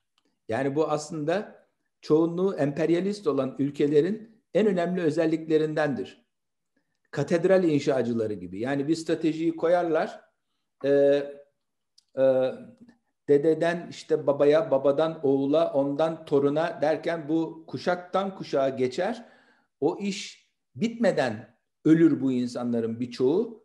Fakat aslında orada bir hedef vardır ve o hedefe ulaşmak için gerekirse on yıllar, yüzyıllar sürecek bir strateji e, evriltilerek ama geliştirilerek her defasında güncellenerek bıkmadan usanmadan takip edilir. E, ve bunu öyle yaparlar ki bu süreçte devletler kurulur, devletler yıkılır. E, o kadar ustaca yaparlar. Çok yaşayın, iyi yaşayın. Ondan sonra. Dolayısıyla şimdi bizde şöyle bir durum var. Sabrımız yok bu coğrafyanın insani özellikleri her şeyi kısa süre içerisinde yapıp hemen sonuç almak ister. Ee, şimdi bunun yapılacağı yerler var, yapılmayacağı yerler var. Bir takım ana meselelerde e, sürdürülebilir stratejiler oluşturmak ve bunları sürdürmek lazım. Ve burada bu tek kişinin ömrüyle kısıtlı olmamak gerekir. E, o yüzdendir ki e, bir takım şirketler dönem dönem ya da markalar bizde çok başarılı oluyor. ama takip eden 10 yıllar içerisinde paldır küldür düşüşe geçiyorlar. Bir de demin adından bahsetmedim ama hani kimler olduğunu anladınız. O ülkelerin markaları var. O markalara bakıyorsunuz. Aynen o ülkelerin stratejileri gibi e, neredeyse hani endüstri devrimi sonrasında yavaş yavaş hayatımıza girip 21. yüzyıl, yüzyılı sürmekte olduğumuz şu zaman diliminde dahi e, devam ettiriyorlar stratejilerini. E, bu e, bilgi ister, emek ister, e, sabır ister, evet. inanç ister, e, bıkmadan usanmadan çalışabilmeyi ve sürdürebilmeyi e, gerektirir bu işi. Dolayısıyla bu bizim yapımıza çok fazla uymuyor. O yüzden de biz hemen köşeyi dönelim, hemen zengin olalım, hemen marka olalım, hemen genel müdür olalım, hemen işte bir şey olalım. Bunu istiyoruz ve bunun peşinde koşuyoruz. Anlarım insanın arzusuna, isteğine saygım sonsuz ama bir de bu işin olabilirliği var e, koşullara bağlı olarak. Bu zaman zaman başka nedenlerden ötürü olabiliyor fakat sürdürülebilirliği yok. Yani 5 yıl, 10 yıl, 20 yıl gidersiniz sonra yine paldır küldür düşersiniz. E, zor bir durum açıkçası. E, Zafer Hoca'nın ve sizin e, kaygılarınıza katılıyorum. Ee, çok güzel ipuçları verdiniz. Ee, yani zaman zaman aslında bir marka geliştirirken de benzer kavramları kullanıyoruz zaten. Yani sabır evet. bir kere çok önemli. Yani bu e, belki gençlere şey olur, çok popüler oldu şimdi. Simon Sinek diye bir e, şey var. E, böyle çok da güzel e, birkaç tane popüler kitabı var. Kendinizden uzun yaşayacak bir şey inşa edin e, mesajı evet. veriyor. Yani sizin söylediğinizden... Kurucularımızdan Suna Kıraç gibi ömrümden uzun ideallerim var. Ömrümden uzun ideallerim var. Bu, bu herhalde yani hem e, bireysel olarak hem toplumsal olarak yaşadığınız şehre, ülkeye yapabileceğiniz herhalde en büyük iyilik diye düşünüyorum. Biraz bu, bu, bu bakış açısı. Belki gençlere... E, Suna Hanım orada bir mesaj verdi aslında. Yani ömrümden uzun ideallerim var sözcüğü evet. ya da yaklaşımı e, bu süreçte herkesin, her kurumun, her kişinin kendisine ya da kurumuna ya da kurumların stratejilerine uygulayabileceği bir husus diye düşünüyorum. Yani ömürlerden uzun idealler yaratmak ve oraya bıkmadan, usanmadan çalışarak, bilgi edinerek, kendinizi eğiterek, sabırla oraya yürümek. Bu zor bir şey ama yapıldığı zaman da çok güzel oluyor. E, bir, bir de Özal Bey tabii bu dönemde şimdi bir sohbetlerimizden bir tanesini de e, sevgili Levent Erden'le yapacağız. Onun e, özellikle çok fazla hız konuşuyoruz onunla mesela. Yani evet. çok şimdi bir, de öyle bir dilemma da var ki yani hem evet uzun e, şey e, ömrümüzden uzun ideallerimiz olsun e, ne kadar güzel fakat bir yandan da o kadar her şey hızlı hızlı akıyor ki ve bazen hızlı tükeniyor. Yani bilgiyi de hızlı tüketiyoruz, dostluğu da, sohbeti de, markayı da yani her şeyi bir o, o ikisini böyle dengeleyebileceğimiz bir şey yaratabilirsek herhalde o zaman daha güzel bir e, geleceğe adım atmış olacağız. Sanki şimdi onun akıl karışıklığı da iyice e, ortaya çıktı gibi hissediyorum bazen. Ee, bu söylediğiniz şeyin inisiyatifi zaten artık bizim elimizden alındı. alındı biraz, evet. Şu an bir yılı aşkın bir süredir içinde bulunduğumuz COVID-19 salgını e, ister istemez bu çerçevedeki bir takım paradigmalarımızı sorgulamamızı hatta değiştirmemizi getirdi beraberinde. E, tabii bunun birçok örneği var bu süreçte ama hani bizim açtığımız sergilerden biri bu pandemi döneminde oluşturduğumuz bir sergiydi. Kristal Berraklığı. Orada e, hakim gücün dayattığı hızlı hareket, hızlı üretim, hızlı tüketim gibi unsurlar e, eleştiriliyor. E, daha yavaş, daha çevreye, doğaya ve insana saygılı bir yaşamın da mümkün olabileceğini, bu üretim ve tüketim çılgınlığını frenlememiz gerektiğini, bu hızı kesebileceğimizi, daha yavaş bir dünyada daha huzurla yaşayabileceğimizi müjdeleyen bazı çalışmalar da vardı. En azından bunları sorguluyordu. Ve bu dayanışmanın, işbirliğinin, birlikte bir şeyler üretmenin de e, artık kaçınılmaz bir durum olduğuna dair çok açık ve net mesajlar da veriyordu. Dolayısıyla bu hani her şeyi hızla yaparım, hemen yaparım, şimdi yaparım, çok üretirim, çok tüketirim meseleleri e, bir anda yediğimiz tokatla e, ayaklarımızı yere bastırdı ve e, bunları bir kez daha düşünmek durumunda kaldık. En azından bakın bugün burada konuşuyoruz. Sonra sevgili Levent Hoca'yla da konuşacaksınız. O da anlatacaktır bu konuda elbette. E, tabii biz insan ırkı garip bir ırkız. Yani bu geçer geçmez tekrar atak edip eski düzene e, yürüttürmeye çalışacaktır sistem bizi. Ama o olacak mı? E, ondan da çok emin değiliz. Yoksa kendimize göre yeni bir ekilibrium, yeni bir denge noktası bulup orada yaşamayı mı öğreneceğiz? Bunu da Allah ömür verirse e, önümüzdeki zamanlarda hep birlikte göreceğiz, deneyimleyerek göreceğiz belki e, vesaire vesaire. Ee, Özal Bey çok teşekkür ediyorum. Birkaç tane şey var onu okuyorum. Bir Ferhan Kara global markaların ülke ve kültüre göre farklı reklam stratejileri üretme nedeni ve mentalitesi bu bağlamdan geliyor herhalde demiş. Ee, biz evet, evet. evet diye cevap verebiliriz. Çok güncel örnek de var. Yani işte evet. e, Starbucks. Ramazan'da Coca-Cola örneğini vereyim işte size. Buyurun. Ramazan'da Coca-Cola örneği işte Starbucks'ın e, simit satması yani her ülkedeki Starbucks'ta başka. McDonald's'ın köfte meselesi şudur Tabii, budur yani e, belli bu evet. O, o, o, çok doğru. E, Elif Hoca e, bir mesajı var. Diyor ki o kadar önemli kavramlardan bahsediyorsunuz ki bazen hani sanki dün keşfedilmiş gibi işte purpose gibi, şeffaflık gibi, sustainability gibi şeyler masaya geliyor. Halbuki bunların siz de anlattığınız için tabii e, onlarca yıl evvel e, Özalp Bey gibi kıymetli profesyoneller tarafından da hayata geçirilmiş ve konuşulmuş olmasını bir daha hatırlamak hepimize çok iyi geldi diyor. Evet yani bunların hiçbiri aslında yeni keşifler değil. Sizin o yüzden Yok, hikayenizi canım. dinlerken de görmüş olduk. Bunlardan bazıları e, o dönem okullarda okutulan, bazıları ise e, zorunluluktan ötürü zaten pazarın yapısı gereği sizin yapmak durumunda olduğunuz yani o hedefe böyle bir stratejiyle ulaşmak istiyorsanız bunları yapmanız lazım. E, dolayısıyla hani sahada birebir deneyimleyerek öğrendiğimiz şeylerdi bunlardan belli bir bölümü de. Uyguladıkça faydasını gördük, faydasını gördükçe uyguladık, evrilttik, ya evriltemedik ya da duruma göre. Ama yani başarılı olanlar bunları doğru düzgün yapabildikleri için başarılı oldular çoğunlukla. Bir de tabii şu kültür sanat marka meselesinde oraya değinemedik. Marka meselelerinde e, kentlerin de markalaşmaya doğru yürüdüklerini e, ve e, kentlerdeki bazı dikkat çekici binaların da e, bir takım kurumlar tarafından markalaştırma sürecini e, oluşturmak ya da pekiştirmek ya da sürdürülebilirliğini sağlamak adına marka mimarlar seçerek onlara yaptırılması ve marka mimarların yaptığı marka binalarında marka kentler yaratılması gibi meselelerin de bu çerçevede kültür sanat marka ilişkisi çerçevesinde de irdelenebileceğini de e, unutmayalım. Bunu da bir kenara koyalım.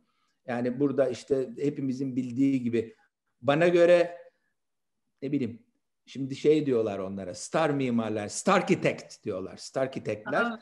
Ee, onların başında bizim e, aslan koca mimar Sinan gelir bana kalırsa. O da bir star architect'ti zamanının starı ondan sonra. Yani burada Le Corbusier'sinden tutun e, evet. E, Frank Lloyd Wright'ından girin işte şimdi bu dönemlerde Frank Gehry'den, Tadao Ando'dan, Norman Foster'dan şuradan burada bir sürü isim sayabilirsiniz. Ama yani ez cümle bunların yaptıkları binalar içinde bulundukları kente gerek o kentin tanıtımı gerekse turizm ekonomisini beslemesi bağlamında müthiş katkılar sağlayan marka binalar değer, haline geldiler. Değer ve anlam değer kattılar. Sizin evet. Dolayısıyla hani kültür sanat meselesi derken mimari de bunun önemli bir açılımıdır. Burayı da ıskalamadan kısaca gündeme getirmiş olayım. Daha sonra uygun gördüğünüz kadar konuşulur. Çok estağfurullah Özal Bey çok iyi, iyi oldu değinmiş olmak. Çünkü e, bu böyle bir süre önce başladı. Marka kent, marka kent çok konuşuluyor. Bence hepsi de bir süreç E, yani onu tabii o şehirlerin gerçekten sizin söylediğiniz stratejik kapsamda e, uygulaması da çok kolay değil. Önce bir herkes bir işte e, logo, birkaç renk, bir kurumsal kimlik e, gibi düşündü. Bütün böyle bir işte belediyeler kimlik yenilemesine gitti. Onun ötesinde tabii bir yaklaşım olması lazım. Çok Fakat, ötesinde, çok. yani e, öğrenme süreci biz biraz bu konularda geriden geliyoruz ama hızlı hızlı da öğreniyoruz yetişen gençler var. Ee... E normal çünkü bizim global markamız yok. Sorunumuz orada. Biz kendi kendimizi kandırıyoruz. Ee, öyle olmasını arzu ediyoruz. Zaman zaman parlayan e, uluslararası e, platformlarda ama yalnızca belli ülkeler özelinde parlayan butik bir takım ataklar ya da girişimler olabiliyor. Ama bunların hiçbirisi bugün dünyanın en önemli 50 markası arasında örneğin girmiyor, giremiyor. E, dolayısıyla burada bir ülkenin dünyadaki gücü, ekonomik gücü, kendisini markalaştırması ve diğer ülkeler nezdinde, onların zihninde, o ülkelerin nezdinde bir anlam kazanabilmiş olması, bir markaya dönüşmüş olması da o ülkenin ürettiği bir takım e, kültürel, sanatsal, endüstriyel ürünlerin markalaşmasını doğrudan etkileyen bir faktör bence. Yani ülke kendisini nasıl Tabii. markalaştırıyor, diğer ülkelerin zihninde nasıl bir anlam buluyor, nasıl markalaşıyor. E, eğer bu başarılı olursa o ülkenin ürettiği bir takım şeylerde daha rahat global marka haline gelebilecektir. Biz henüz şu anda onu yakalamış durumda değiliz. E, tam bu Bence. söylediğinizde Elif Elif Hoca bir ek yapmış. Sanıyorum günümüzde en büyük eksik bütünsellik diyor ki buna çok katı, katılıyorum ben de. Evet. Mimari, marka, kültür, sanat, gastronomi e, bunların hepsi iç içe. E, biz böyle bunların ortak bir hani dans eder gibi hepsinin gelişmesi lazım. E, emekler o yönde. Özal Bey çok güzel mesajlar verdiniz. Yani sabır dediniz, süreklilik dediniz, e, takım dediniz hem kendi hikayenizden hem anlattıklarınızdan e, bence çok faydalandık. Ömrümüzden uzun ideallerimiz olsun, mekan cenneti olsun. E, inşallah, inşallah. Sunu Hanım'ı da aziz evet. anısını saygıyla selamlayalım burada. Aynen öyle tamamlamaya doğru gidelim. Söylemek istediğiniz, eklemek istediğiniz son bir şeyler var Valla şöyle eğer e, herhangi bir soru varsa onu cevaplayalım. Yoksa beni konuk ettiğiniz için size teşekkür edeyim. Birkaç tanesini evet arada ben size yöneltmiş oldum. Estağfurullah biz teşekkür ediyoruz. Ee, Eldivensiz olarak soru sorulabilir. Yani lütfen çekinmesin e, dostlar. Eğer öyle bir şey evet. şey varsa onu da yanıtlayayım. Hemen bakayım birkaç tane gözümden kaçmış olmasın.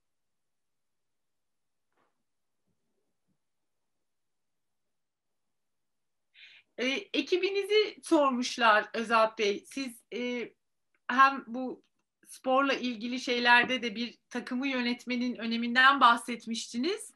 Nasıl bir ekibiniz var? Ekibinizi nasıl yönetiyorsunuz diye soruyor evet. gençler. Çok iyi bir ekibim var. Ee, ekibimizin yüzde 75'i yaklaşık kadın. E, bu bizim yalnızca bizim pozitif ayrımcılığımızdan değil, bu sektör böyle bir sektör. E, dolayısıyla buradan e, zaten hala hazırda yönetici pozisyonda olan arkadaşlarım olduğu gibi bir de geleceğin yöneticileri de bu süreçte yetişiyor. Bu insanların çoğu e, sanat tarihi, mimarlık, e, kültür yönetimi, tarih gibi branşlarda eğitim almış. Bazılarının e, double major, çift ana dalları da var diyelim ki. Yurt içindeki, yurt dışındaki çoğunlukla müstesna üniversitelerin mezunu olan genç arkadaşlar. Diğer taraftan da e, ben yaşlarda az sayıda personel de bu gençlerin yetişme sürecinde onlara e, abilik, ablalık edip, kaptanlık edip onları hazırlıyoruz e, bir sonraki sürece. E, bizde dikine bir hiyerarşik yapı yok. Böyle bir yapı var. E, açık kapı politikalarıyla herkes birbiriyle istişarede bulunarak çalışıyor. E, müze ve araştırma enstitüsü için ayrı ayrı e, ve daha sonra hep birlikte düzenlediğimiz eşgüdüm toplantılarımız var. Bunlar 15 günde bir, ayda bir yapılıyor. Böylelikle bütün takımlar e, her birinin ne yaptığı hakkında fikir sahibi de oluyor. Eğer katma değer sağlayacak görüşleri, önerileri varsa e, paylaşılıyor. Hı hı. E, ha durum aciliyet kesmederse zaten hem fiziki erişimle hem de elektronik platformlarda da ivedilikle toplanıp e, karar alabiliyoruz. Çözüyorsun. E, tek adam e, seçimi yok. E, ben ne kadar yetkili olursam olayım mutlaka arkadaşlarımın görüş ve önerileri doğrultusunda hep birlikte hareket ediyoruz. E, ve takım halinde karar alıyoruz. Buradaki mesele takım sözcüğünü kullanarak kolaya kaçıp sorumluluktan kaçmak değil. Gerçekten bunun e, görüş ve düşünce farklılıklarının yarattığı zenginliği e, hayata geçirdiğimiz projeler üzerinden kurumun markalaşmasına katkıda bulunacak enstrümanlar olarak kullanmaktır. Hı hı. O zenginlikten istifade etmek lazım.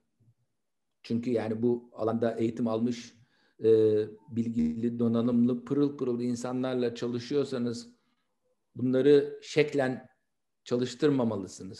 Bu insanlar gerçekten o kurumun aldığı kararların Etmeli. bir parçası olmalı. Ee, bunu hissetmeli. Biz de bunu yapmaya çalışıyoruz. Çok güzel. Ee, o zaman nasıl yönetirsiniz derseniz böyle yönetmeye çalışıyoruz. Tam e, şu özellikle dikey yatay vurgunuz çok önemli. Çünkü ben e, hayatın da çok oraya gittiğini düşünüyorum. Bazen e, kurumlarda da görüyoruz. Yani e, yönetmek, işte ne bileyim tecrübe, eğitim hani birçok bir konu var. Fakat o e, yatay organizasyonlar çok daha güzel iş üretiyor. İstişare geleneği dediğiniz gibi zaten çok kıymetli çok bir şey. doğru. Bir size sanıyorum bununla tamamlayabiliriz. Süremizi şey yaptık, bayağı açtık, sizi yorduk. Teşekkür ediyoruz. Rica ederim. Nasıl isterseniz. Ee, Estağfurullah. Çok, çok evlerdeyiz. Acaba böyle bir e, kitap, film önerisi olur mu Özalp Bey'in diye soruyorlar. olur. Ee, George Orwell'in 1984'ünü yeniden okusunlar. Bir daha mı bir daha mı okuyalım diyorum ben de. Evet. Yeni bir yeni bir bakışla. Tamam, onu okuduk. Ba- başka gelir mi ikinci bir tane daha? George Şu Orwell. var. Yani e, bizde film de olabilir. O, okumanın e, okumanın sonu yok. E, ama bu arada da şunu e, söylemek isterim. Her kim ki bu süreçte çok yukarıdan uçar ve popüler kültürün önemini ve varlığını inkar eder, o kişi ve o kurum e, başarılı olamaz. Çünkü bugün hayatın inkar edemeyeceğimiz en büyük gerçeklerinin başında popüler kültür meselesi gelir. E, ve e, özellikle kültür ve sanat alanında da e, ya da yaratıcı endüstrilerde de popüler kültürü inkar edemezsiniz. Yani bunun e, sadece pop art meselesiyle de kısıtlı değildir bu. Yani bütün topu ya da bütün yükü Andy Warhol'a atıp ya da onun omuzlarına yükleyip çıkamayız. Ama enteresan bir alan açmıştır ya da kanal açmıştır. Evet. Ve e, yani oradan tutun Beatles'tan girin e, günümüz sanatçılarına kadar yani bizden örnek verecek olursak ne bileyim Zeki Müren diyelim ki ondan sonra e, bu tür popüler kültür e, unsurlarını ıskalamak, onları görmezden gelmek, onların değerini anlamamak e, ve kamunun bu insanlara ve onların yaptıklarına olan ilgisini küçümsemek iletişimcilerin yapacağı en büyük hatadır. Popüler kültürü takip etmeyen, kamunun, halkın arasına karışmayan, onların gereksinimlerini, reflekslerini iyi izlemeyen, irdelemeyen insanın ve bu insanların çalıştığı kurumların iletişim işinde, pazarlama işinde ve marka yaratma meselelerinde başarılı olmaları mümkün değildir bugünün koşullarında. O yüzden e, kanal adları vermeyeyim ama e, popüler kanalları izlemekten kaçınmayın. Popüler konserleri izlemekten kaçınmayın. Popüler dizileri izlemekten kaçınmayın. E, ve popüler kamunun nabzının e, kamunun nabzının nerede attığını anlamaya çalışalım hep beraber. Bunlar çok mühim. Yani e, bu meseleler e, banal bulunan, e, ikinci plana atılan e, kiç meselesinin güncel sanatla olan bağlantısını halen Pera Müzesi'ndeki zevk meselesi sergisinde irdelemeye çalışıyoruz. Dolayısıyla sanatseverler buyursunlar, gelsinler. Ee, bir zamanlar popüler kültür nesnesi olarak görülen, aşağılanan bir takım unsurların geçen zaman içinde nasıl bir güncel sanat parçasına dönüştüğünü e, en azından göstermeye çalışan, sorgulayan bir takım yapıtları da burada görsünler. E, evet. Yani demek istediğim e, açıkçası içinizden ne geliyorsa izleyin, içinizden ne geliyorsa okuyun. Kimseyi empozan davranarak özellikle bu sıkıntılı dönemde kasmak istemem yukarıdan bakan, büyüklenen ve tavsiyeler veren bir entelektüel abiymiş gibi gözükmek istemem. Öyle bir insan değilim ben zaten. George Orwell ve 1984'ü de e, biraz da trajikomik bir durum. İçinde bulunduğumuz bu kaotik salgın evet. dönemine e, ve buradaki dijital hegemonyaya doğru evrilen bir yapı oluşmaya başladı. E, ve bu hayatımızın her alanına yansıyor. Bu 1984 üstünden bugün yaşadıklarını bununla birleştirerek bir takım yeni yorumlar yapabilirler de onun için önerdim. E, George Orwell'i aldık notumuza. Hani dokunmayan varsa bir e, şey yapar gençlerimizden. Sabır dedik, süreklilik dedik, iletişim dedik ve e, yani sizin söylediğinizden şunu okuyorum aslında. Meraklı olun, sorgulayın, daha çok daha çok okuyun, daha çok izleyin. Güncel olandan da sakın evet kopmayın yani popüler olan dediğimiz kopmayın. bir evet. anlamda o. Nefis ipucu. Evet, popüler olandan korkmayalım aynı zamanda. Korkmayalım evet. ve kopmayalım. E, evet yani hani varsa bir itiraz. Evet, her şey bu demek değildir ama onu yok saymayalım. Yok saymayalım evet evet. Ee, Özalp Bey çok çok teşekkür ediyoruz. Çok güzel bir sohbet oldu. E, bu Estağfurullah. Ben teşekkür ederim. Dilerim bir faydası olmuştur. E, dinleyenler ya da bundan sonra dinleyecek, izleyecek olanlar bir şeyler alırlar, edinirler. Hep, hepimiz için, özellikle öğrencilerimiz için yapıyoruz bu konferansları. Bundan sonraki dönemde böyle daha tek konulu belki kısa 20 dakikalık yarım saatlik sohbetler de yapmak istiyorum. Daha mikro mikro çalışmalar yapabiliriz bununla bir açılım yapmak istedik. Çünkü sizde çok konu var. Daha soracağımız çok soru vardı. Şimdilik böyle bir e, tadında bırakmış olalım. Tekrar Ne zaman arzu ederseniz estağfurullah. Tekrar estağfurullah. çok çok teşekkür ediyoruz. Ben de hem değerli derneğinize, üniversitenize ve bu organizasyona emeği geçen başta zat haliniz olmak üzere herkese beni davet ettiğiniz için teşekkür ediyorum. Sağ olun, var olun efendim. İyi akşamlar Özal Bey. Teşekkürler. İyi akşamlar. Görüşmek üzere. Değerli izleyicilerimiz, çok çok teşekkür ediyoruz katılımınızdan ötürü. Bir sonraki konferansımızda görüşmek üzere. İyi akşamlar diliyoruz herkese.